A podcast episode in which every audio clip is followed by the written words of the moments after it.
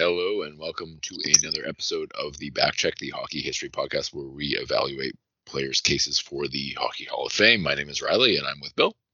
Hey, how you doing? I'm good. How about you? I'm doing all right, thanks. And today we have the class of 1984: uh, Jacques Lemaire, Bernie Parent, and Phil Esposito. Um, some a, a little a little clearer cut, I think, than a number of our previous classes in terms of like guys who um, I remember many years ago uh, Bob McKenzie saying uh, really it was actually really dumb but he, he said this thing called the Hall of Fame test and it's like it was just like saying the player's name and saying like Hall of Famer ahead of it and I was like I don't know what that tells you but like in this particular case I feel like most people would just not be like objecting vigorously if you said any of these guys were in the Hall of Fame. Yeah, well, that, that, that's it. It's like you know, like it's it's sort of just like a yes or no test. Like you say the guy's name, and it goes, "Oh yeah, Hall of Fame." Like just yeah, you know? yeah. I, I mean, I, I and I get I get that as like a rhetorical thing, but of course, the person who cares about like actual facts and numbers like recoils at that because like a lot of people feel that way about players because they like the player, you know, or like yeah, well, it's actually interesting, you know, and I'm sure most people haven't listened to it, but our our like greatest defenseman list, you you you, you went through a lot of stats and did you know made spreadsheets yeah. and stuff, and I literally wrote mine down on the back of a pack of batteries because it's all I had at hand. And our list ended up remarkably the same. So it's like that that is true, but I I'm I'm spoiler alert. I think when it comes to wingers, that may not be true. We're, I could be prob- wrong. Probably not true because there's quite a few of them I really don't like their stupid faces. So. um. Anyway, uh, I I think it, these guys are are fairly consensus. Like the to the extent there's a weak case here, it's Jacques Lemaire. Um, and uh, and we will we're going to talk about him first. Um, as we like to, you know, that's sort of been our want for the last few uh, uh, classes. Um, but basically, it's a little stronger class than the last few. Is, is all I was trying to say because, like, you know, there is uh, it does seem fairly unquestionable. So we're gonna start um, with Jacques Lemaire, and then we will go to Parent, and then we will go to um, uh, Esposito, who you know has a case that is um, preposterously good. Like, um, so uh, first off, like I said, we have Jacques Lemaire, who uh, began his somewhat brief NHL career for a forward, anyway, um, in 1967, uh, and he played 12 seasons, all of which were quality. And uh, when he retired, he was 18th all time in goals, 21st all time in assists, and 21st all time in points. So pretty good, but not like completely, utterly, um, you know, like sort of the level that uh, some of his uh, peer, like Esposito, for example, was at. Um, yeah, it sounds like he's sort of he's a top 20ish player. Yeah. Like that's pretty good. Like you're you're definitely you're at least getting a conversation if you put up those kind of numbers, right? Yeah, so. absolutely and also it's worth noting he was also eighth all time in plus minus, which is really high. Uh, that's a plus 344. Um, he was also 24th all time in offensive point shares and 21st all time in defensive point shares among forwards. And I bring this up because, as far as I know, he had a bit of a reputation as a two way player. Um, he never won the Selke because partly he retired like a few years after it was invented. But my what I've read about him was that he was um, known to be fairly good defensively. I could be wrong about that, but I've heard that. Uh, he was also 22nd all time in assists per game and 18th all time in points per game at his retirement. Be- but because of the 80s, all of he's dropped out of uh, being high up in all of these categories. Obviously, he retired right before the 80s started, and then everyone went crazy. So he looks pretty good for his era of the 15 skaters playing at least 820 games or 10 modern seasons between 67 and 79. He's fourth in virtually everything. He's fourth in goals, assists, assists per game, points, and points per game. He's second in goals per game, which is pretty impressive, but he's 0.22 behind Esposito, which is a lot. Like uh, it's a, a fifth of a goal per game for over a career is a hell of a lot behind somebody. But he's you know Esposito is that far ahead of everybody.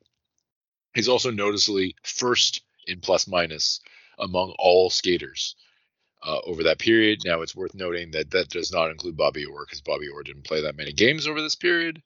Um, but it does include Larry, Robinson, I think. It might. It might not, actually. Probably doesn't because Larry Robinson was a rookie in the early 70s. So it might not. Anyway, he's still like first plus minus, and then he's third in offensive point shares and third in point shares. So a top, a top four uh, forward. Um, maybe even three uh, for his era, despite the fact that he is not quite a point per game player. His 82 game average is 80 points and a stunning plus 33. This is a forward we're talking about. It's usually it's usually defensemen who have like the really gaudy plus minus numbers for being on um you know a high uh like a high goal differential team. His three year peak from 72 75 is a pretty impressive 91 points uh, per 80 games and plus 32. So weirdly, his slightly less than his. Uh, you can tell that like the last few years of his career on the greatest team of all time really bumped up those plus minus numbers because his his offensive peak, which was right before that, he's actually a lower plus per season than he is on his career, um, which is one of the weirder things I've seen when since I've been doing these notes. But that's partly because in one year he was plus 69 and another year is plus 54 near the end of his career because of those teams. Um his playoffs uh playoff stats he was sixth all time in playoff goals at his retirement fifth in assists and fourth in points and that should be no surprise because of course he played on the habs if i hadn't mentioned that already. Mm-hmm. and uh they played a lot of games. He was ninth all time in playoff games at his retirement. This is a guy who only played 12 seasons so that's kind of insane that you play 12 seasons and yet you're ninth in playoff games played. Like that happens because you're on the Habs and you're on the 70s Habs specifically. Yeah. um, per game, he was 17th all time in playoff goals per game, 22nd all time in assists per game, and 13th all time in playoff points per game. At his retirement, he is of course nowhere near those anymore because of the 80s, but still, he that's that's um, you know in terms of at least points and goals per game, it's better than his regular season. Um, so that's that's cool. Era wise, of the 38 skaters to play in at least 82 playoff games between 67 and uh, and 79, he is first in goals fourth in goals per game, first in assists, 10th in assists per game, and first in points by 16, which is just an absolute ton since we're talking about playoff points, and sixth in playoff points per game. So he's he's the he's the leader of the era, but it's partly because he played so damn much. His per game numbers are worse than his totals. Um, and again, I believe he had a bit of a d- defensive role occasionally.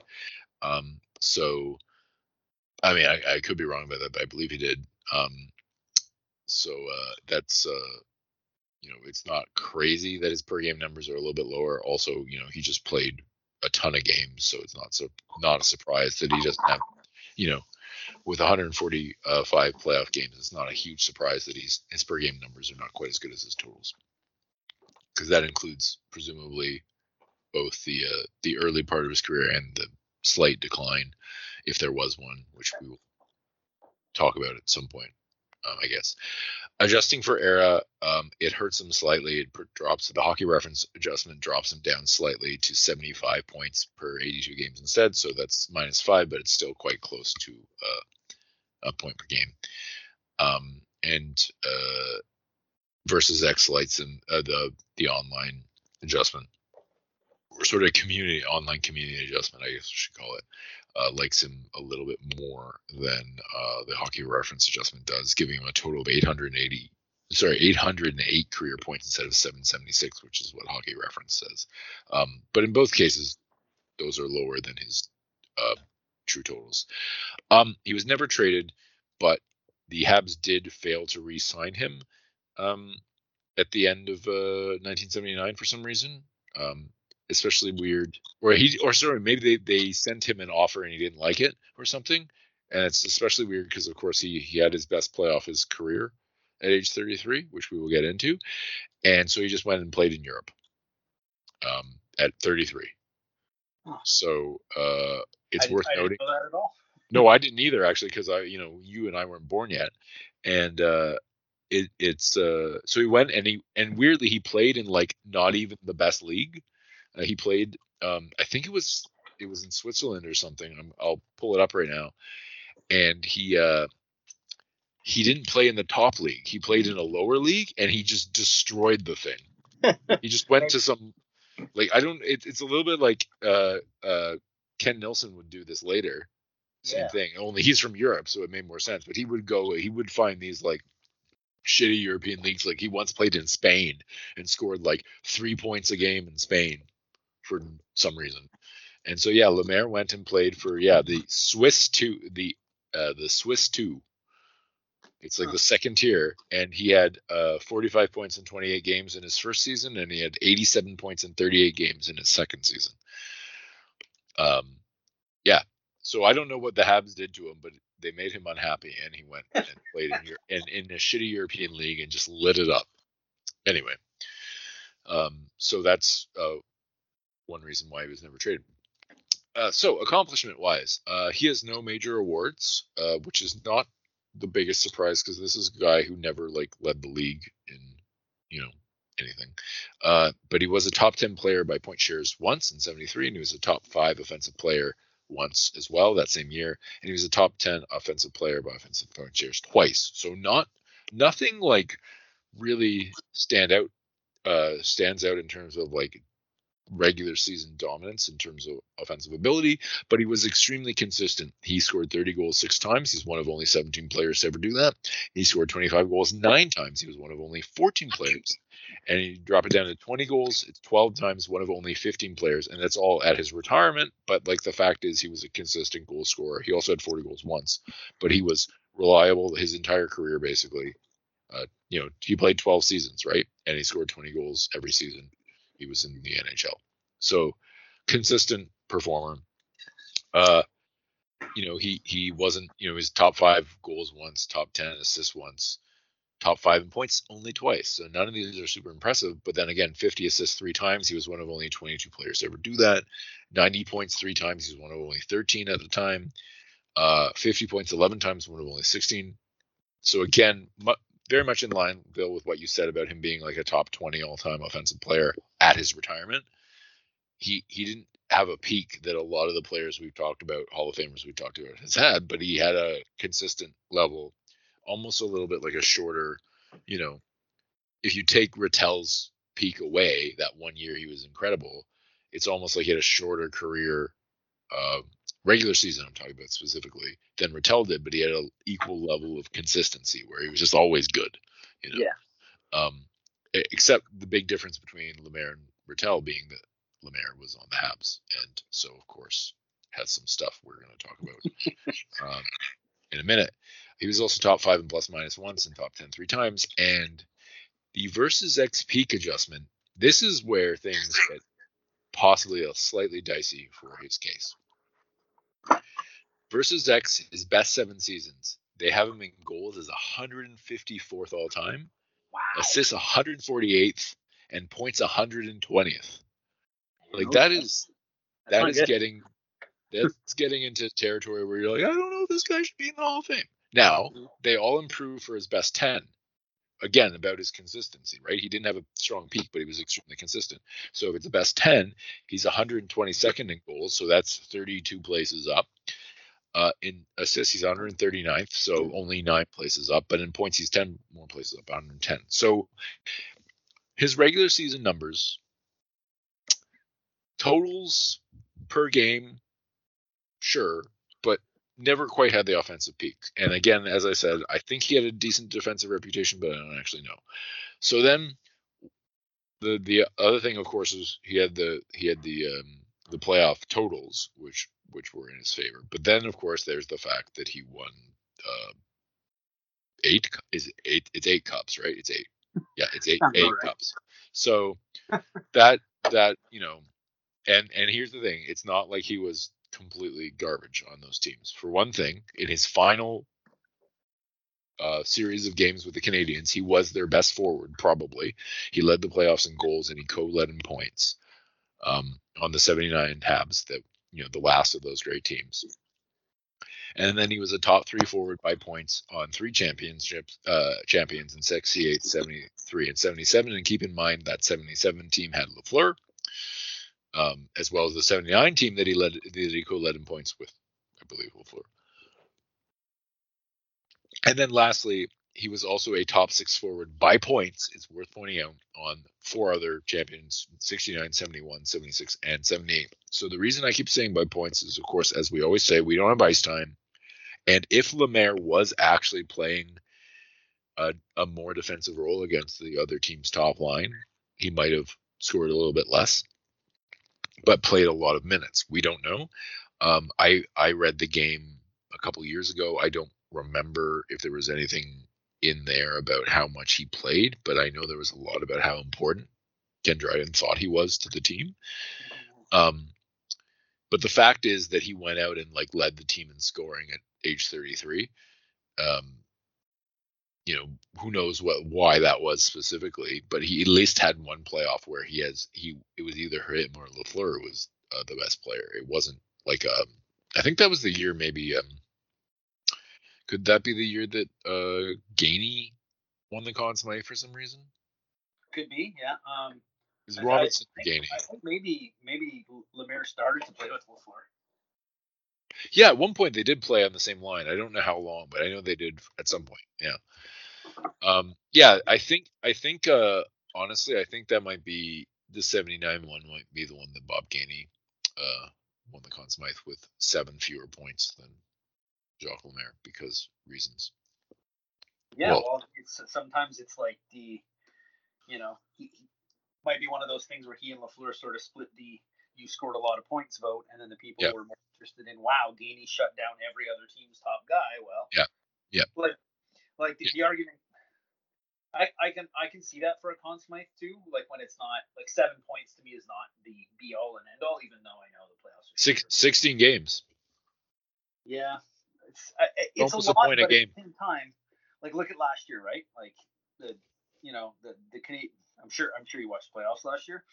Um, yes. At least a little bit. So like when the Habs went on that run, if you look at Danault's points, yeah, like, no, I know. You think he's useless, but he shut down every other team's top players to such a ridiculous extent that you're like, other than Price, he would have been my vote for the the Conn Smythe if if the Habs Yeah. had won, right? So Yeah. Uh, as a counterexample, I would say that very few people, I know it's a different sport, but very few people are, are okay to at this point with Andre Iguodala's finals MVP for the same, which was the, entirely the same thing. He supposedly shut down LeBron. And like in retrospect, a lot of people are like, we feel bad about that. But there was like this collective hysteria in the moment where they're like, Yeah. well, we have to give it to him. well, they Um, had to because otherwise then they have to admit that LeBron doesn't always play great in the finals. No, he actually played fantastically though. Like that was the, I know I'm just messing with you. I hate LeBron, so I just Yeah. every chance I get to But like that was the thing that was stupid about it. it is like Iguodala like made him slightly less good, but barely. Anyway, um, regardless, Lemaire had a decent chance for a Conn Smythe that season, um, which would help his case. And the other thing is just I just want to stress that even though I have him listed as a top six forward on half of these cups, I honestly don't know um, whether that's true or not because I don't know his ice time. And you got to think if he was playing first line minutes in 77 and 79, why wouldn't he have been in 76 and 78? Well, see, th- that's the in '76 and '78 you would say yes, but maybe earlier in his career not, right? So it's it, it, Yeah. it's really hard to say with the Habs because anybody like you can take a guy who's like, oh, that guy's a number one center on any team in the NHL, except that. Yeah. it's just they were so loaded, it's just ridiculous. Sometimes I I kind of feel like, and this is without having gone back, but just you know snippets that I've heard from some of the older guys that talk on Montreal radio, which you know since I'm I've lived in Montreal most of my life. I've listened to a lot, so I, I know more about the Habs than, uh, you know, than probably any other team except for the Canucks. And it's like the it's the way they talk about him. It's like he was, you know, one of those like early sort of hockey IQ guys, um, Yeah. where just he fought the game uh, at a really elite level, but also was just sort of capable of doing everything. Like if you want him to score, you put him on a line with Lafleur, and he can do that. If you want him to shut somebody down, you can put him with some defensive guys, and he can, like just sort of one of those Swiss Army knife type of guys that's like so critical to a team's success, especially in the playoffs, where oh my god, this series we need you to do this instead of scoring. Like okay, like I can do that. yeah. So that's kind of the impression. It's probably what makes him such a goddamn good coach too. Yeah. Um, anyway, but I'm sure we're gonna get to that point. Well, I just, I just, I just wanted to mention. Actually, I, I was looking at the lineups trying to figure out who was playing ahead of him in '78, and I realized I fucked up. It was actually he was actually top three forward by points. Robinson was the the third player ahead of him, and it was uh-huh. a defense, defenseman, obviously. So I screwed that up. But in '76, it was Mahovlich who was playing with Lafleur, right? That was the the donut line because Mahovlich wasn't supposed to be a. Pete Pete Mahovlich, um, who wasn't supposed to be a center, right? That was the donut line, wasn't it? Lafleur, Shutt, and Mahovlich. I thought that was the donut line. Uh, maybe. Uh, it's, it's, again before my birth, so as much as I yeah. heard about them, I don't know little specific things like that. Uh, anyway, anyway, yeah, I, I think like the thing is, as much as you can you can quibble with some ofLemaire's regular season case in terms of compared to some other players, the fact is he won eight cups and he was like fairly important on at least half of those cups he was more than fairly important. He was very important on f- at least five of those uh, five of those eight cups.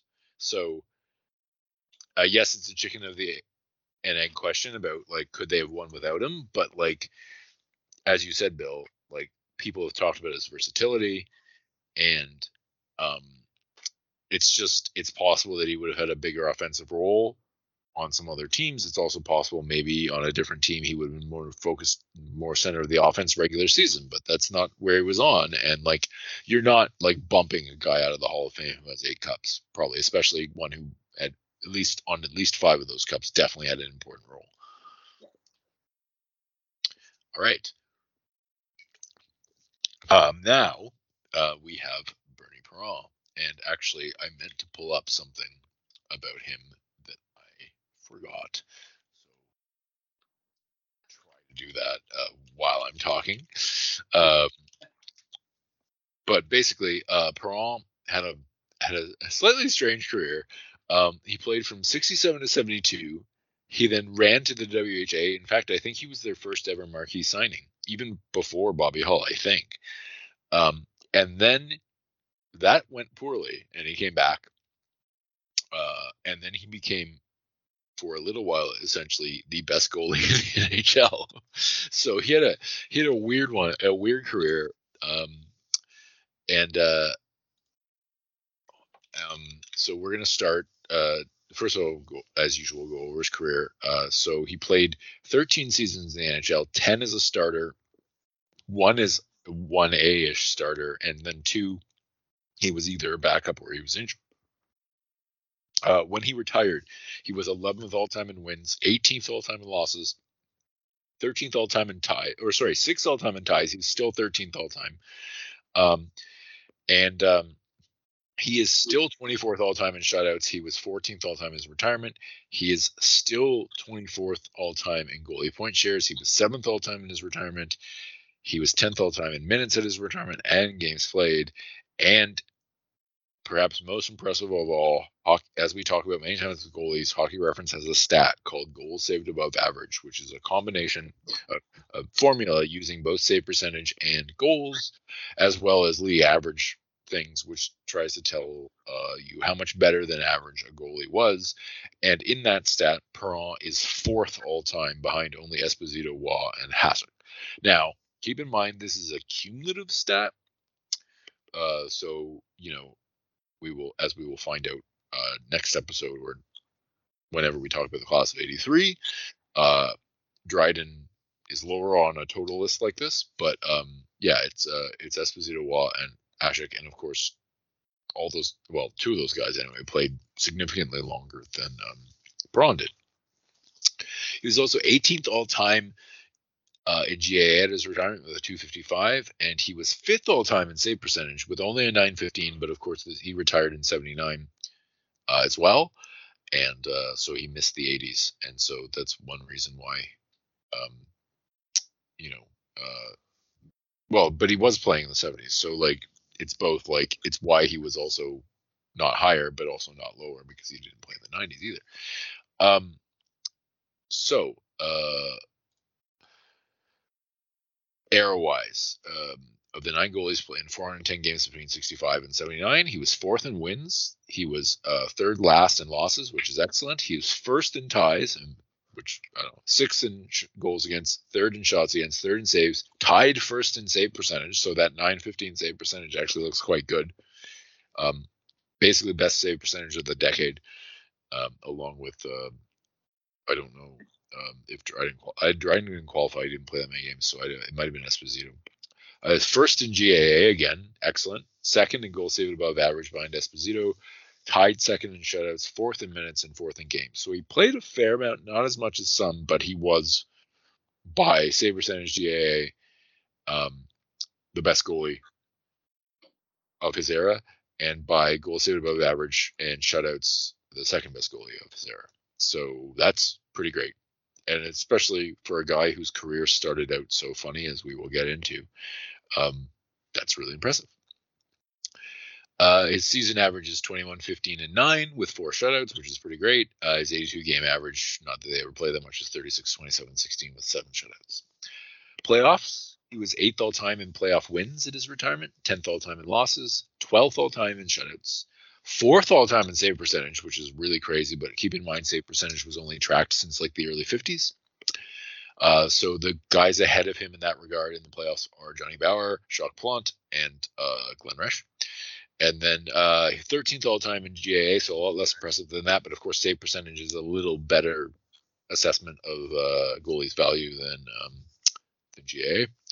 And fourth all time in goals saved above average playoff uh, goals saved above average, behind only uh, Plante, Dryden, and Sawchuk, which is quite good company. 11th all time in minutes and 10th all time in points. So once or in games. So once again, he uh, he played not quite as much as some other goalies, but he he absolutely shone. Of the 18 goalies to play in at least 21 playoff games between 67 and 79, uh, he's third in wins, second in losses, fourth in goals against, fourth in shots against, fourth in saves, third in save percentage. So not quite as good regular season, or sorry, um, for era anyway. Uh, fourth in GA again, uh, not great. I mean, good, good because it's out of uh, 18 goalies, but still not quite as dominant as regular season. And then, interestingly enough, he's second in goals saved above average um, for the playoffs of that era, but he's actually half of Dryden's, um, or just over half of Dryden's. But that's, you know, we'll get into that when we get to Ken Dryden in, in the 83 class. Third in shutouts, which is good fourth in minutes, and fourth in games. The adjustment for Era uh, really helps him, makes him look really good. His nine, his, adjusted save percentage is 920, which puts him fifth all time ever, behind only Ken Dryden, Dominik Hasek, uh, Tony Esposito, and Patrick Roy. So that is excellent company.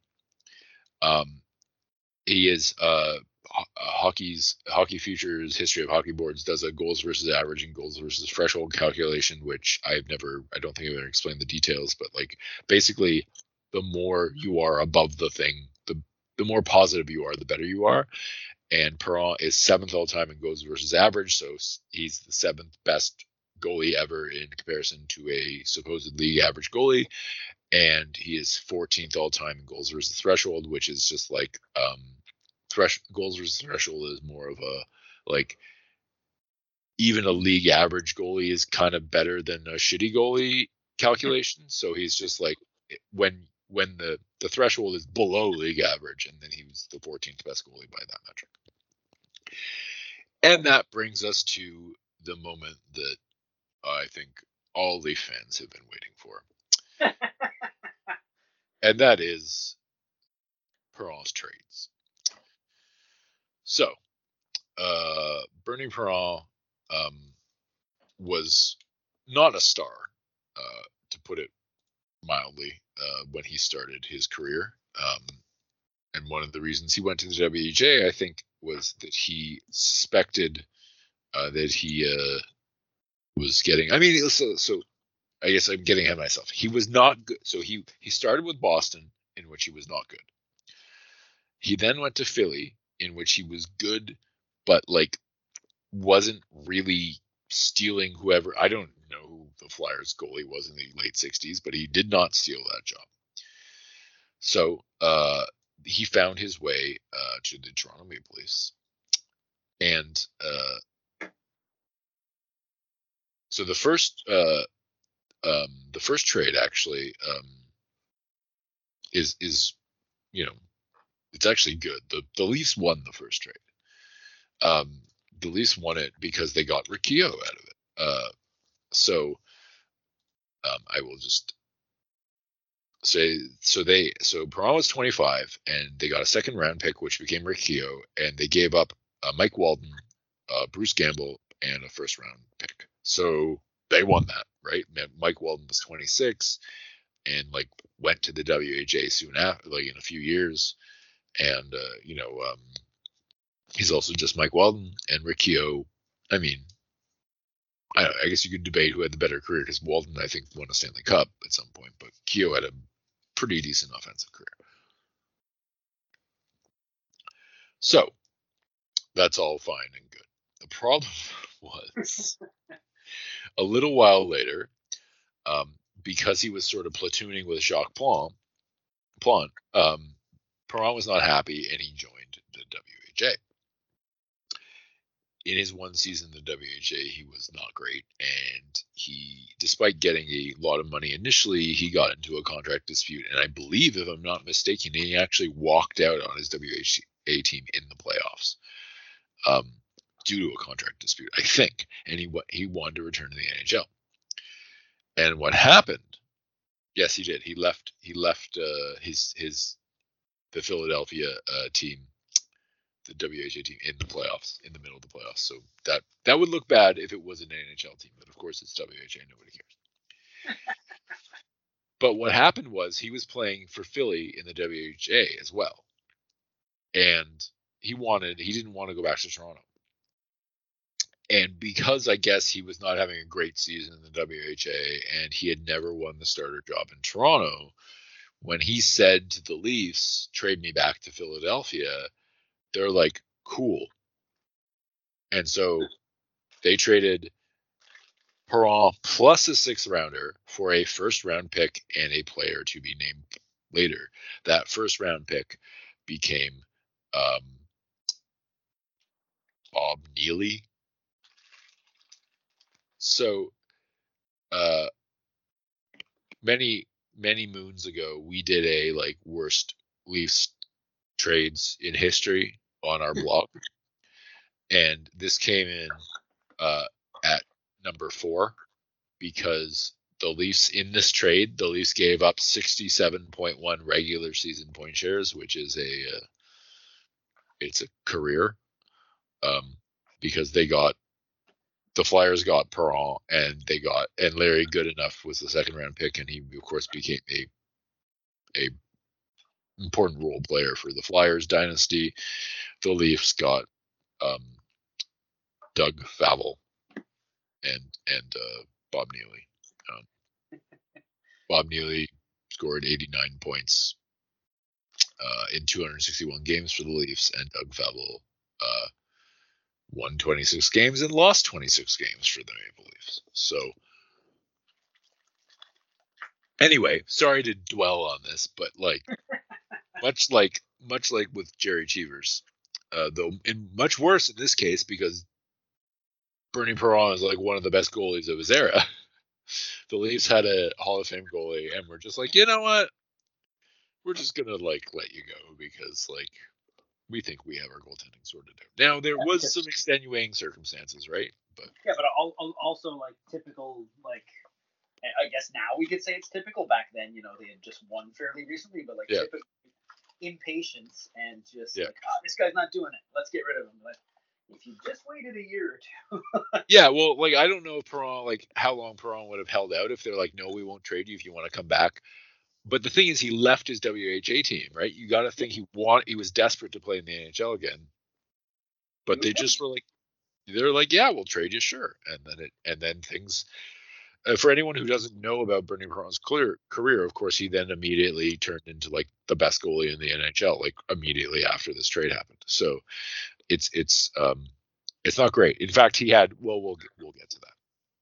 So, as I said, his WHA season was not great. He was a starter. He was 33 and 28, two shutouts, but uh, goals saved above average. He was actually below that. He was below zero. He was a minus eight goal saved above average for his one season in the WHA, which suggests he just. I mean, it's the WHA, but he also just not didn't have a good year. He was weirdly traded for a bunch of like him and, and him and another NHLer were traded like in the WHA. I don't think Henri Lacroix was there. So there was he was involved in some really weird, shady trade as well in the WHA that involved guys that weren't actually playing.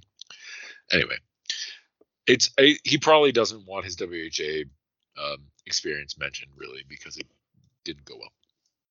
So uh, his accomplishments they are legion. Um, he won the Conn Smythe twice, which is the second most ever uh, in history, uh, behind uh, Gretzky, of course. And uh, he's tied with like Lemieux and Orr and somebody else. I'm sure I'm not remembering. Uh, he's the only goalie, I believe, to win the Conn Smythe twice, if I'm not mistaken. He also won the Vezina twice. Uh, the same two years he won the Conn Smythe. It's notable. He there was a two-year period where he was very clearly the best goalie in the NHL. Um, now it's worth noting the Vezina was the Jennings, but I'm pretty sure he would have won the the Vezina anyway, the modern Vezina those two seasons, and we'll get to why um, soon. Um, uh, Patrick Roy won it twice as well. Oh, sorry. Yeah, of course. Yes. So it's him. Back, but they, yeah. definitely two in Montreal, and I think they're. I think one was Sakic for Colorado, and I think Roy got the other one. He didn't. He didn't win both in Montreal. He didn't win two in Montreal, did he? 86 oh, yeah. and 93. Oh yeah, yeah, you're right. You're right. Yeah, yeah, you're absolutely right. Sorry. Yeah. So the Montreal one, like I'm not sure about Colorado. There's no way he win both Montreal. No, no, no, no. You're right, and he won one in Colorado. No, you're absolutely right. Uh, so actually, yeah, yeah. So you're right. Um, Parent has the second most Smythes for a goalie. Yeah. And I still live close to Quebec. He might come find me. I gotta make um, sure I give him his, his due. yeah. So uh, he was he was also top five in heart voting twice, both of those years that he won the Vezina. You'll be shocked to learn. He was top five in Calder voting once, despite his sort of not amazing start to his career, but the Calder standards are generally lower. He was the first team All Star twice, only twice those two good years, but still, and five All Star game appearances. By hockey references, uh, point share standard, Bernie Parent was the best goalie or best sorry best player in the NHL in 1974, and he was the best goalie in 74 and 75. He was also a top five player in 75. He was a top 10 player five total times, and he was a top five goalie six times, and a top 10 goalie nine times. That's out of, like I said, 13 seasons, so that's pretty good. He led the league in wins twice, and uh, the first three guesses don't count which two years those were. Uh, he is also one of only six goalies ever to have uh, 45 wins, and he was the only goalie in history to have done that as a retirement. He is one of only 13 goalies ever to have 40 wins, and only four at his retirement had ever done that, and the other three are Plante, Sawchuk, and Dryden. He is one of only five goalies ever at his retirement to have 35 goal uh, wins. Those are Dryden, Plante, Sawchuk, and Jackman. He led the league in shutouts three times. It's the tenth most that's ever happened.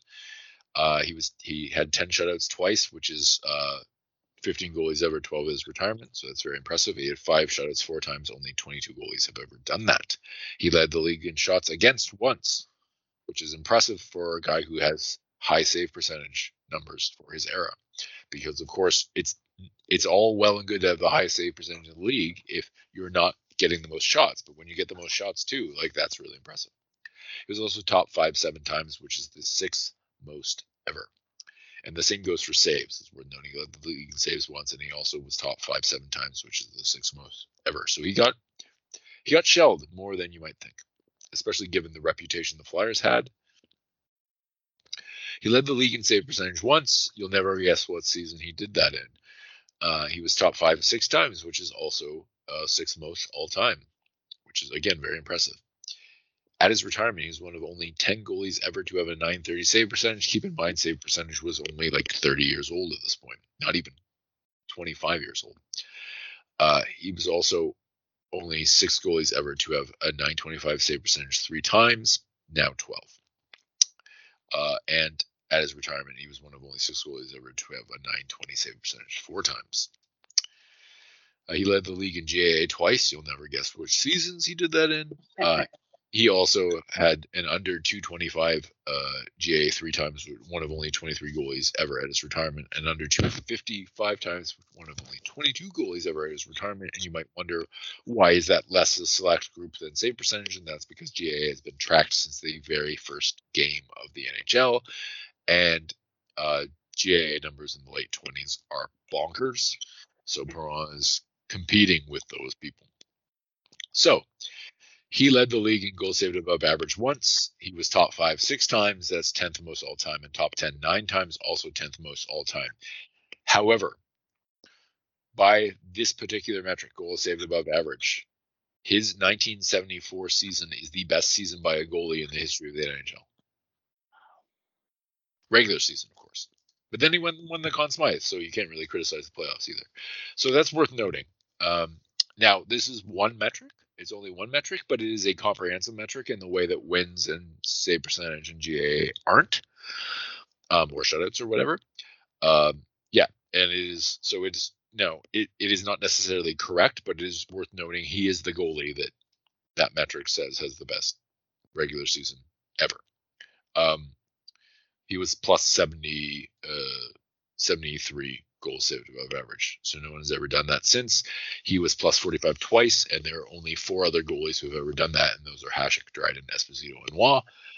Um, and he basically he was he's you know he's in an elite group. Even you drop it down to plus plus 30 uh, three times, nine goalies ever, plus 25 four times, nine goalies ever, etc. You get it. He led the league in minutes that that best season. His adjusted say uh, percentage uh, for his peak is a 926, which is quite good. It's actually fifth all time, only behind Dryden, Hasek, Esposito, and Roy. So again, very elite company. His 244.4 goals versus average for his peak is fifth all time behind Hasek, Esposito, Dryden, Roy. I feel like I'm saying the same goalies over and over again because I am. His uh, 516.6 goals versus threshold for his peak is ninth all time, so it makes him look a little bit less great, but that's just because that stat includes more players who qualify. Um, also, we're mentioning this in the accomplishments section, not the great team section, because um, it qualifies as more of an individual accomplishment. He set and holds the uh, the save percentage record for a single playoff. Um, and he did that in the late 60s for a shitty Flyers team. This is before they traded him to the Leafs, weirdly.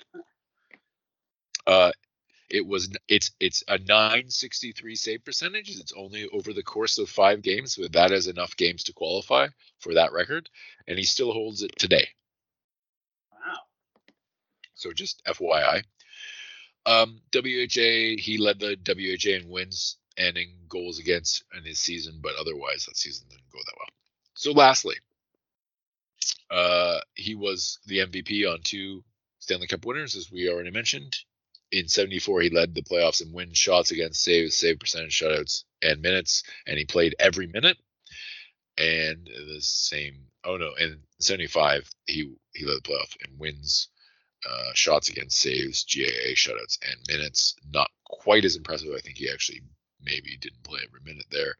He also, um, you know, was the he shared. He was like part of a tandem when they went to the uh, finals in '76. It wasn't his best year, but his two, his '74 and '75 are two of the best years ever by goalies in NHL history. So, controversial case. yeah,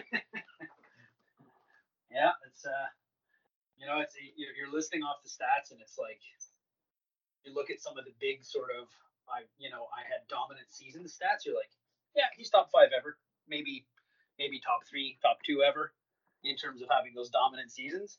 But maybe he just didn't have the career longevity some of the other guys did. But like, yeah. so maybe you can't put him as a top five of all time goalie. But in terms of like pure talent and sort of like a streak of brilliance, it's he's right up there. Like that's really impressive. Yeah, I mean goalies are really hard, right? I mean, you and I, I think, agree on who we think is the best goalie ever, but we both watched Hasek. So, like, we have, you know, I didn't watch Parent. Um, I didn't watch Plante. You know, I didn't watch uh, Bill Durnan. You know, I didn't, you know, Al Connell, like super super old dudes. Um, and by the way, Patrick Roy's real, real like we both agree with Hasek because I think Hasek's peak was a bit higher. Yeah. Uh, in terms of he did it like really consistently insane for about five six years. Yeah, five, five or six six. in a row. Um, but when Roy was on, ooh, that's like I don't know who I'd rather have to be honest. Like Yeah. pretty lights out. I'm not I'm not sure either, frankly.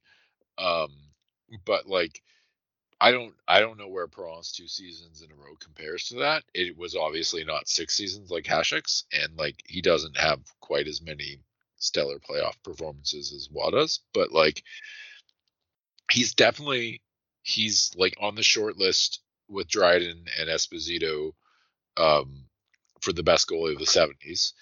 I think you could say he beats Esposito because he had playoff success, where Esposito did not.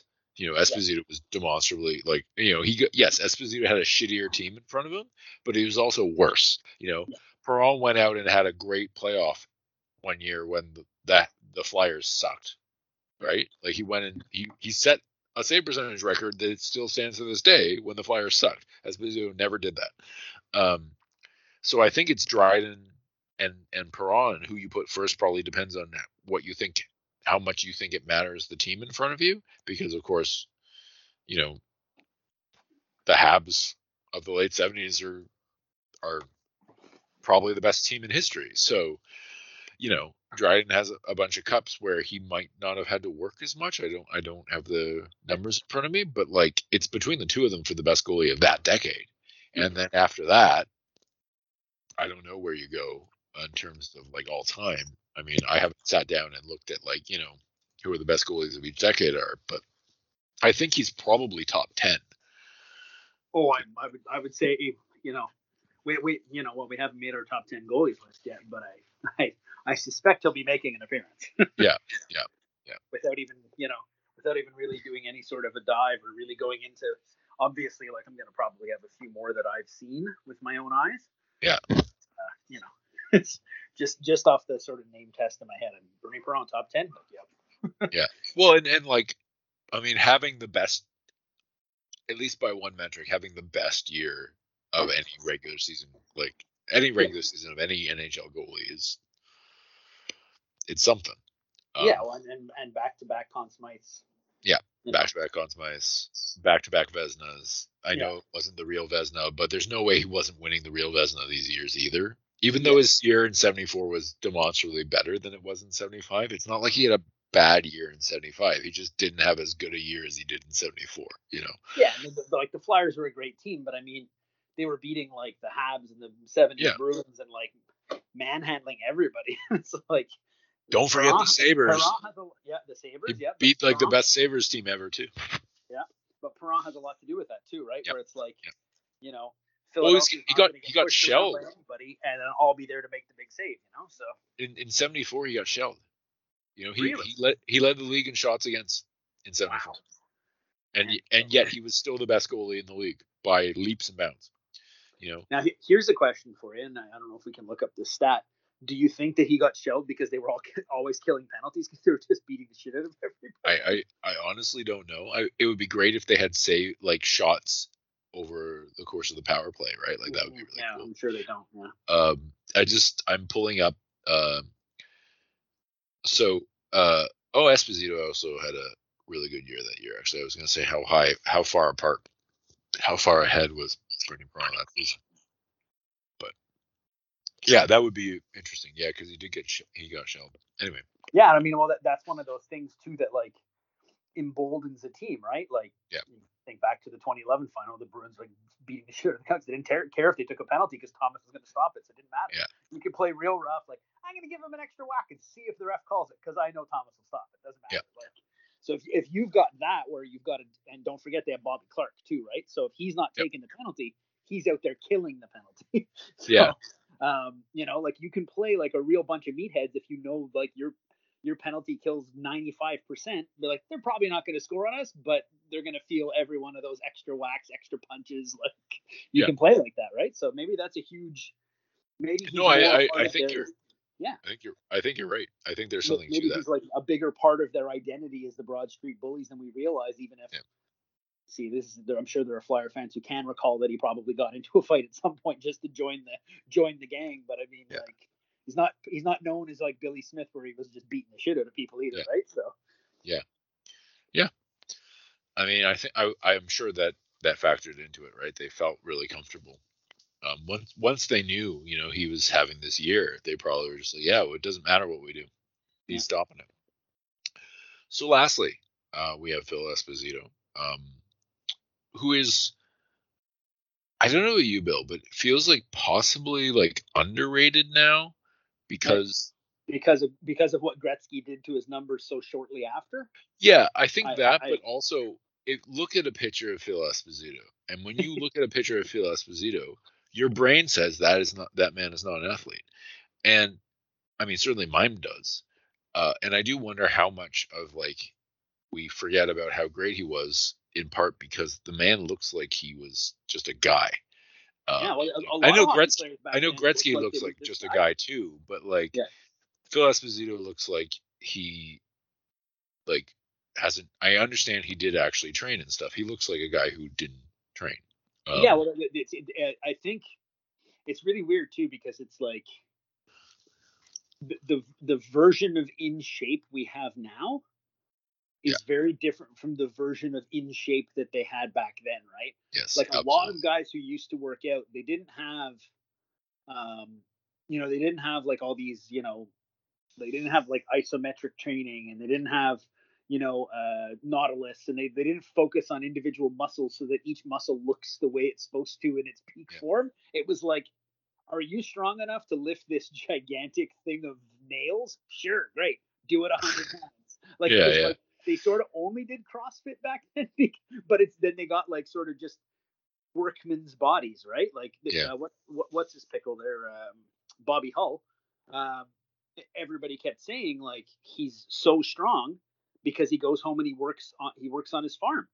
Yeah. And everything he does on his farm is like helps his slap shot because he's baling hay all day and it's like that almost the reverse motion of a slap shot all day. Yeah, yeah. Heavy like hell.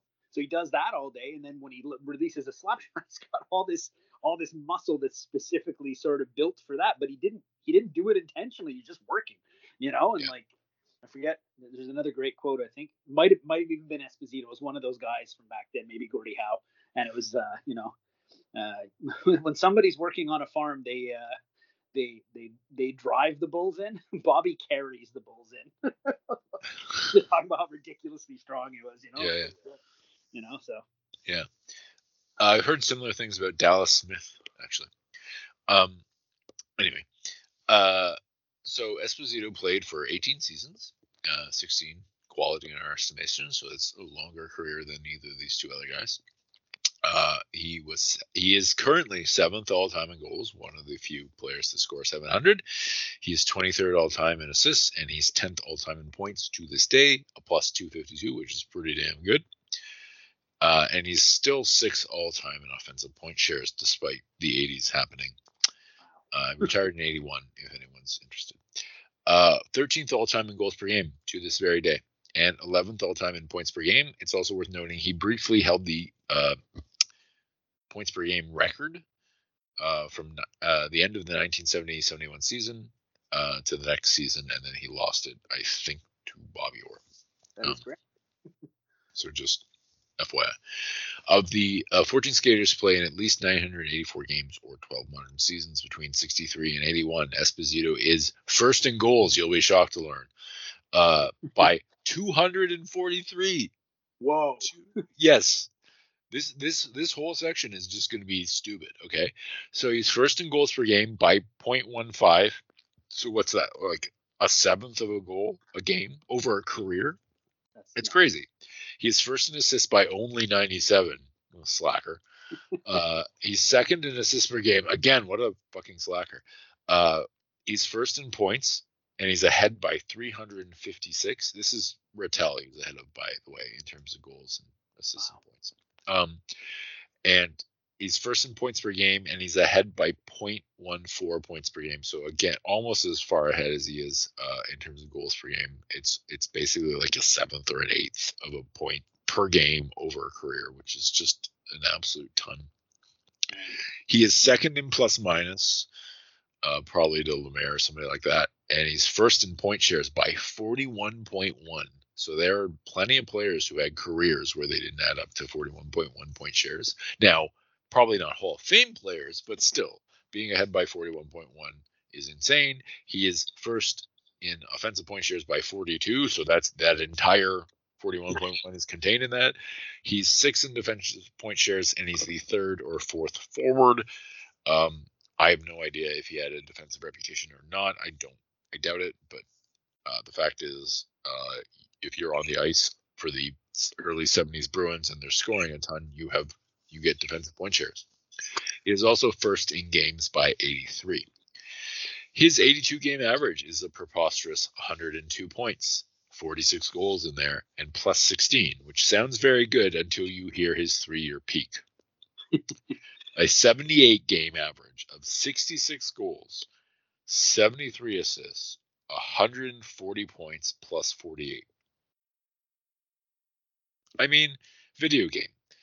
Uh, and honestly, if if Gretzky and Lemieux didn't exist, we would we would think this is just utterly incredible, but they exist. Yep. So. Playoff numbers: He was sixth all time in playoff goals at his retirement, sixth all time in assists at his retirement, and fifth all time in points. So, despite his relative lack of playoff success compared to someone like Lemaire, he had, uh, in terms of actual like winning, he had you know he, he had great playoff numbers, and he was only he's only 17th all time in uh, games at his retirement. So top six offensive player or top five, but 17th in games played. He was also uh, tied for 24th in plus minus at his retirement in the playoffs. He is currently 25th all time in points per game, playoff points per game. Still, he is dropped off the leaderboards in the other categories, but it's worth noting at his retirement, he was 11th all time in playoff goals per game, 13th all time in playoff assists per game, and 10th all time in playoff points per game. So, not quite as good as regular season numbers, but of course, playoffs are harder. Of the 68 skaters to play in at least 82 playoff games between 63 and 81, he's second in playoff goals, sixth in goals per game, second in assists, fifth in assists per game, second in playoff points, and fourth in playoff points per game. So much like Lemaire, his totals are amazing. His per game are slightly not as good. 18th in playoff plus minus, fourth in games played. Um, the adjustment for era, you know, it it it, it hurts him, but it also doesn't hurt him that much because he's still ninth all time in goals and he's still 14th all time in points, which is just a little bit worse. Um, it knocks him down six points to a terrible 96 points per 82 games, which is awful. Uh, for the hockey reference adjustment, he's currently 25th all time in adjusted goals per game and 23rd all time in adjusted points per game. If you raise that qualifier to 10 modern seasons, he's 9th all time in goals per game, 12th all time in points per game. And if you raise that to 15 seasons, he's third all time behind only Brett Hull and Howe in goals per game, He's 14th all time in adjusted assists per game, and he's fifth all time in adjusted points per game behind only Gretzky, Howe, Sakic, and Jagr. So good company. Versus X, he's sixth all time in goals, uh, 16th all time in assists, ninth, uh, sorry, sixth all time in points. So he looks better uh, with the versus X adjustment than the hockey reference adjustment, at least in totals.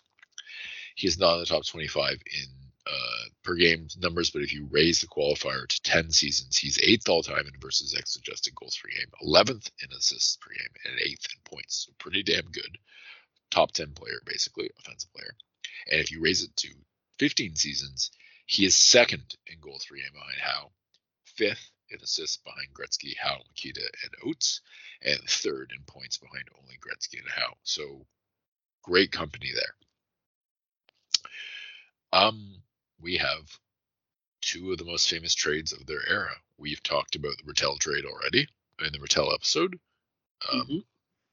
which I mean, I think we both decided was like a pretty good trade both ways, right? Like Boston gets Ratelle and Brad Park, and uh, has some late 70s success. Goes to the final twice, and the Rangers get uh, Esposito and less good uh, Carol Vadnais, and uh, they go to the final like a year or two after that. So yep. it's hard to really be upset about it. But the really big one is the infamous trade where the Blackhawks gave up on him at age 25, and they sent him and Ken Hodge and Fred Stanfield to Boston for Gilles Marotte, Pit Martin, and Jack Norris. You know, uh, this is considered one of the worst trades in history for obvious reasons because not only did the Bruins get Esposito, they got two other like top six forwards. Yeah. One of whom was top three for a while. Ken Hodge was playing with, I think, uh, Espo and Bucyk for a while, I believe, um, at one point. And uh, yeah, and they got back Pit Martin and two other guys. Pit Martin is the only one of those three players I've ever heard of personally. Yep. and he was like, you know, the second line center for the 70s Blackhawks for like eight years or something, and that's it. Whereas, like, you know, um, one of the top five centers in history ish went the other way ish. I don't know. I guess we'll get there. um, so he has some accomplishments. Uh, two Harts, tied ninth most ever. Also top five in Hart voting three more times. Uh, so from 69 to 74, he had five top five Hart finishes. So that's every season, if you're if you're counting. He also won the uh, what was then the the Pearson twice, which is the tied for eighth most ever. He also won the Art Ross four times, which is the fourth most ever and the second most at his retirement, behind only Gordie Howe. Um, he was our MVP, our backcheck MVP in 69 and 73, and our backcheck best player in 69. Please listen to those episodes. Plug, plug, plug. Um, he made a first team All Star six times and second team twice, and he has 10 All Star game appearances.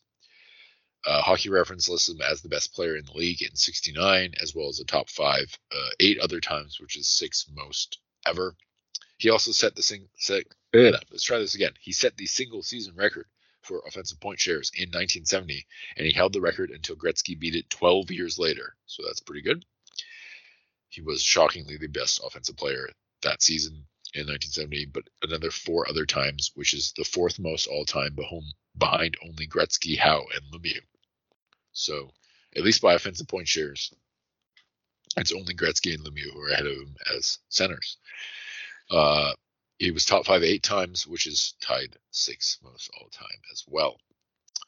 This is this is there's a lot of stuff here. Um, he set the single season record in goals famously, which he also held for 12 years uh, until Gretzky beat him. He led the league in goals six times, which is the third most all time behind only Ovechkin and Howe. So that's uh, you know impressive. Uh, top five eight times, which is tied the fifth most all time. Um, and the only people ahead of him are Howe, Ovechkin, Richard, and Bobby Hull. And he top 10 nine times, which is eighth, tied eighth most all time. He also led the league in goals per game five times, tied fourth uh, most all time, but time behind only uh, Bobby Hull, Ovechkin, and Lemieux. He is one of only six players ever to score 75 goals, and of course, he was the first player to do so. He's one of only four players ever to score 65 goals three times. Uh, the other players are Gretzky, Lemieux, and Hull, and it's worth noting, of course, that they all did that in the 1980s and the early 90s. He's one of only four players ever to score 60 goals four times. Gretzky, Bossy, and Lemieux are the others. Again, note he is the only one who have done it when he was when he retired. And it goes on like this: 55 goals five times. Uh, just Gretzky and Bossy in him.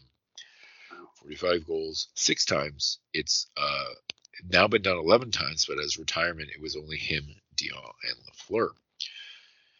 Uh, 40 goals uh, at his retirement, it was just Hull, Dionne, and him. Now 10 players have done it. Uh, 30 goals uh, at the time, only Howe, Bobby Hull, and him had scored it uh, 13 times. Now nine players have. 20 goals 16 times. Only four players had done it in his retirement: Howe, Bucyk, and Ullman. so a slightly different group. He set the single season record in assists, but then he lost it to Bobby uh, Bobby Orr the next season. He led the league in assists three times, which is tied third most behind Gretzky and Orr, his teammate. He's top five eight times, tied seventh most ever, top ten nine times, tied ninth most ever. It's crazy. It's just a lot. He led the league in APG uh, assists per game, sorry, twice, which is the ninth most ever. He had 70 assists four times, uh, one of only four players ever at his retirement. Those players are Orr, Dionne, and Lafleur. Now 12 players have done it. 60 assists six times, one of only three players at his retirement. Those are Lafleur and Orr. Now 20 players have done it because of the 80s. He had 50 assists seven times, and the other players to do so at his retirement were only Bobby Clarke, Marcel Dionne, and Stan Mikita. He had 40 assists 13 times, and again, only three players had done it at his retirement. Those were uh, Gordie Howe and Stan Mikita. He set the single season record in points, as everybody knows, in 69. Then he broke his own record in 71, and he held it for 10 years until Gretzky broke it. He led the league in points five times, which tied the most ever, behind only Gretzky, Howe, and Lemieux. And he was top 10 10 times, which is tied ninth most ever. He led the league in points per game five times, tied fourth all time behind Gretzky, Lemieux, and Howe. He scored 150 points once, the first player to ever do so, and the five players to have uh, done that are Gretzky, Lemieux, Nicholls, and Yzerman, and only Gretzky had done it when Esposito retired. 140 points twice, um, one of three players ever, Gretzky and Lemieux, and of course that means Esposito was the only player to do so at his retirement. He had 130 points, a ridiculous four times, which uh, only Gretzky and Lemieux have done it, and of course Esposito did it way before they did. 120 points is the same thing. Yeah. Well, actually, not quite the same thing. Dionne is in this group as well. Uh, 120 points six times Gretzky and Dionne, but of course Espo did it first. And you can just go down. You can look at our show notes. It's just you know, it's pretty ridiculous. It's ridiculous. He was also top five in plus minus four times, uh, and only four players have done, or sorry, uh, only three players have done it more than him, and those are Orr, Gretzky, and Brad McCrimmon. And you're like, Brad McCrimmon, and it's because he was on the 80s Flyers. So, uh, versus XP adjustment, uh, he looks a little bit better than Jacques Lemaire. Let's put it that way. Um, best seven seasons. He is fourth all time in goals, behind only Bobby Hull, uh, Maurice Richard, and Gordie Howe. He is fourth all time um, in assists as well, behind only Gretzky, Orr and Frank Boucher. And he's second, second behind Gretzky in points. Now, some of that has to do with games played, right? It's worth noting. Lemieux is not there because Lemieux missed a whole bunch of games, and these are um, cumulative stats. Oh, well, sorry, they're averages of totals, so they're cumulative averages of cumulative. But if you miss games, you're going to be hurt. Best ten seasons, he drops slightly um, because his peak was just ridiculous, and he didn't have the same level of peak as some of his competition. So goals, he's fifth all time behind Bobby Hull, Richard, Howe, and Ovechkin. Assists, he's third all time behind Gretzky and Boucher, and um, points, he's third all time behind Gretzky and Howe. So this at least says his peak was better than Howe's in terms of assists and goals, but like his his slightly longer peak was not quite as good as Gordie Howe's. All right. Lastly, um, he was the best. I think it's you can make a case, and uh, as a Bobby Orr truther, I'm not making this case, but you could make a case that he was the actual best player on. Um, oh, I'm sorry, I'm I'm confused. Uh, he he was the best player on the Bruins team in '69 that only went to the semifinals. So I was uh, I was confusing what season um, what uh, season we were talking about. He led the playoffs in goals, assists, and points. He was also uh, the best forward on the Bruins that won in 70. He set the single season record in goals and points. But of course, uh, Bobby Orr was Bobby Orr um, Yeah. that year. He was the best skater by points on the 79 Rangers, who went to the Cup final and lost to the Habs.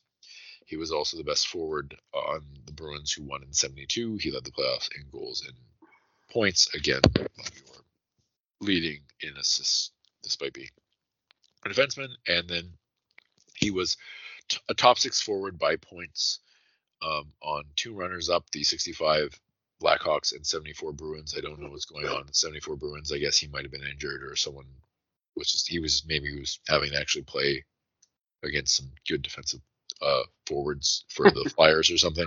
Uh, and uh, two uh, semifinalists, the 66 and 67 Blackhawks win. Of course, he was playing playing behind Mikita. And uh, in six in the 64 Blackhawks, where they also went to the semifinals, he uh, he just didn't play that much, uh, as far as we know. He also uh, won a Canada Cup in '76 when he was a top six forward by points. I have no idea what actual role he was playing. And then finally, infamously, he was, or famously for Canada, infamously for the Soviets, he was the best player um, by points on the 72 Canada team that beat the Soviets in the Summit Series. So yeah, that was well, really, that, really long that's list. The one, that's the one in like the one thing that I think sort of, you know, es- Esposito. That's the one thing that sort of makes him stand out as more than just a great hockey player. Was like some of those moments from that Summit Series is like yeah. where you you sort of realize the the sort of the presence that he was on on the ice and in the locker room and just sort of that that sort of uh, strength of will he had and stuff like that. Like yeah, yeah, everybody knew he was a great hockey player, but it was like all of a sudden he was center stage captain of the team, and like yeah. it became a huge deal, right? So, so can I tell you something? Um, yes. Years ago, mm-hmm. somebody probably on sports talk radio. I don't know. I used to listen to sports talk radio, and I've I've cured myself of that habit, but I used to. Someone once said Lafleur was the best offensive player between Gordie Howe and Wayne Gretzky, and I took it. I just assumed it was true. And I submit to you and everyone listening that it's Phil Esposito. Like, I get that Lafleur had this crazy peak where he scored 120 points like five seasons in a row and 110 six seasons in a row, but Lafleur had a better. I think no one would disagree with the fact that Lafleur had a better team around him. He oh, didn't yeah. have the best player of all time playing with him, but he had a better team around him. And well, also, I, I don't know. Some of those Bruins teams, like they had so many 20 goal scorers. Yeah. So many like they they they were deep teams. So they were deep teams, but they didn't win the way that the Habs did. Um, Mostly because the Habs were in their way. that's true. Um, I don't know. I to me, every time I look at Phil Esposito's resume, I'm always like shocked at how incredible it is, even though I know it's incredible. Partly because of the physique thing, and partly because it just like for some reason he doesn't get talked about as much as like Lafleur even, and and I don't know, or at least in in the circles that I'm in, um, I I just feels like he's underappreciated slightly, and part of that might be just Bobby Orr, right? Yeah. But like he did things that no one had ever done. It took a decade for someone to do to beat them, and then the person who beat them was the best center in the history of the sport. Yeah, I, I mean, you can. Some people might just say, "Oh yeah, well, those Bruins teams, all they did was score and blah blah blah." Like you know, they they're Orr was a plus 128. Of course, he was great. Orr was always on the ice. Be like, yeah, but Orr didn't play in 72, and he was the best forward for Team Canada. like, yeah, yeah, kind of like, kind of seemed like well, and he went and dragged a not great Rangers team to the finals, right? Yeah, like I don't think that Rangers team was that good, were they? I'm gonna have to look them up since we're talking about it. But like, um, I mean, maybe they were. Uh, I, am gonna look them up right now. Um, on Anders Hedberg was the the in the regular season was the other like was I suppose line mate and Pat Hickey. You know, uh, in the playoffs in the playoffs, the second, the guy who tied Espo for the team lead in scoring was Don Maloney. You know, the um, Mike McEwen and Ron Greschner had really good offensive season, uh, offensive playoffs for defensemen that playoff. This is here. This is the '79 Rangers playoff uh, roster in terms of scoring. Espo, Maloney, McEwen, Greschner, Don Murdoch, Walt Tkachuk, who was 31, Carol Vadnais, Ron Duguay, Anders Hedberg, who was having a bad playoff given his regular season. Steve Vickers, Pat Hickey, Bobby Sheehan, Dave Maloney, Mario Marois, Pierre Plante, Eddie J- Johnston, like Lucien DeBlois. Like this is not a. Rolf Nilsson was Yeah. hurt the whole thing. This is not a good team. Yeah. Man. I mean, sorry, it's probably a fine team. It's not a great team, is what I meant to Yeah. Yeah. yeah. And they and they yeah they got their asses kicked in the uh, finals, but they beat the Islanders before that. They beat the Flyers. Those were two very good teams back then. Um, and you got to think a lot of that was on Espo. He led he led both the regular season and playoffs in points. Man. Uh, and he was you know 36. Yeah, look, a, a lot of people sort of say that too. They're like, "Oh, he wouldn't be able to play in today's NHL. He's too slow. He's too like, yeah, but you couldn't move the guy." Yeah. It's it's and it's it's really funny. I was just like reading through an old thread, kind of just to see see what some other opinions were out there, and some people are just like, "Ah, he'd maybe be like an Iginla type. That guy's not the best skater, but he always scores." But like, yeah, but Iginla had like a one of the best wrist shots you've ever seen, and then it's like, if you just think about it, he's probably a lot like a, a much better Todd Bertuzzi when Bertuzzi was at the peak where it was just like you couldn't move the guy. He weighed like 30 more pounds than everybody else and would just stand there and no matter what you did, he wasn't going anywhere. Yeah. And if you were able to stay in that greasy area, screen the goalie, knock in rebounds, and you know, like it, it to, to me, it's like I think he would have thrived in almost any era. He might not have put up the same numbers, but he would have been a really effective player in any era.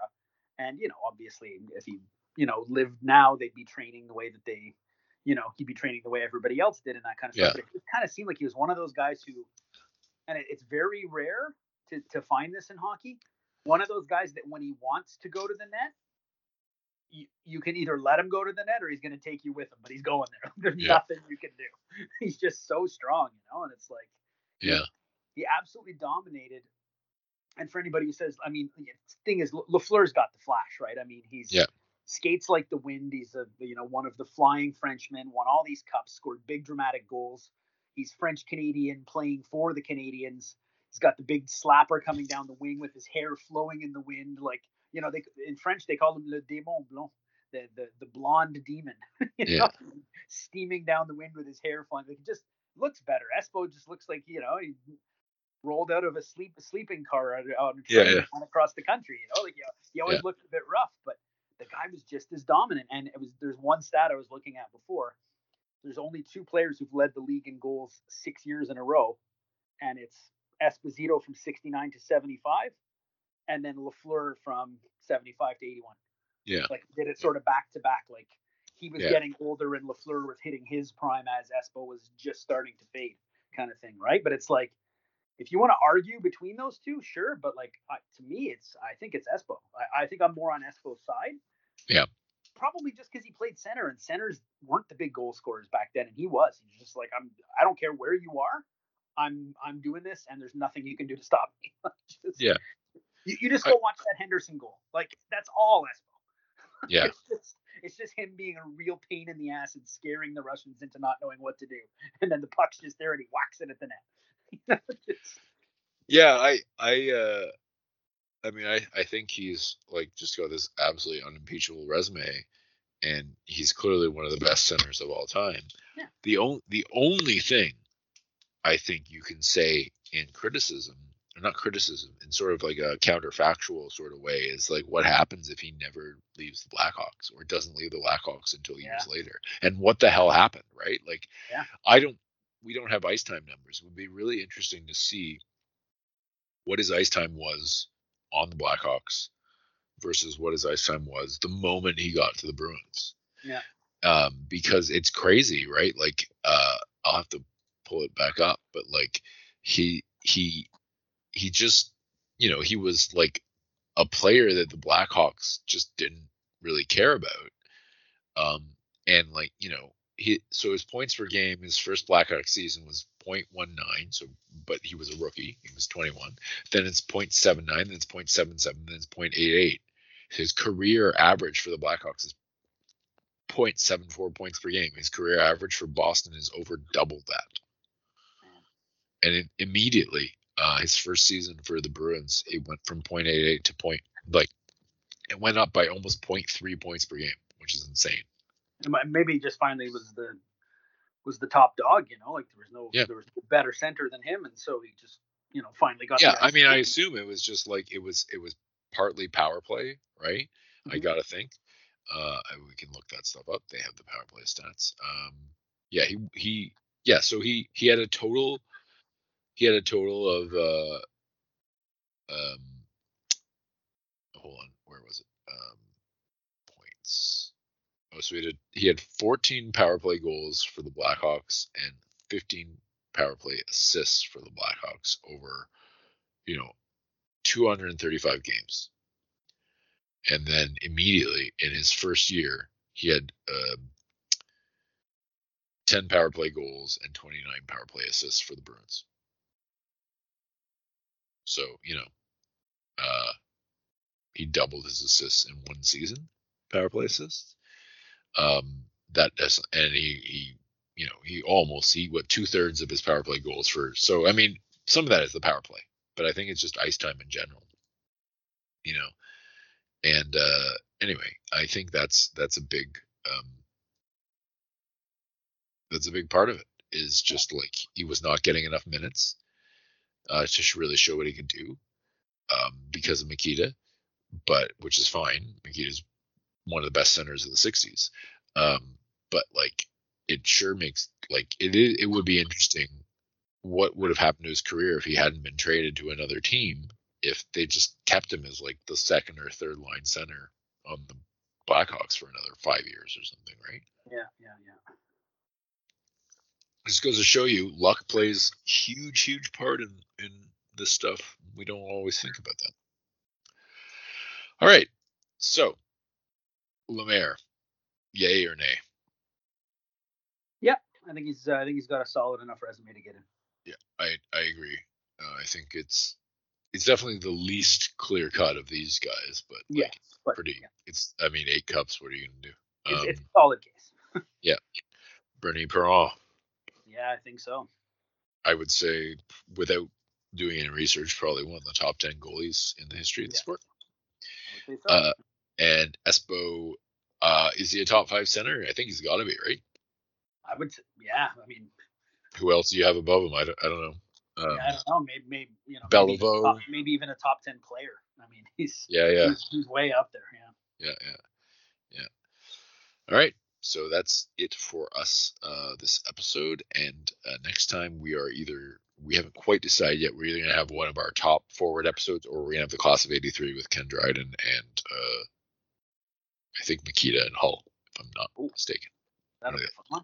Yeah, yeah. So uh, thank you everyone for listening, and we will see you next time.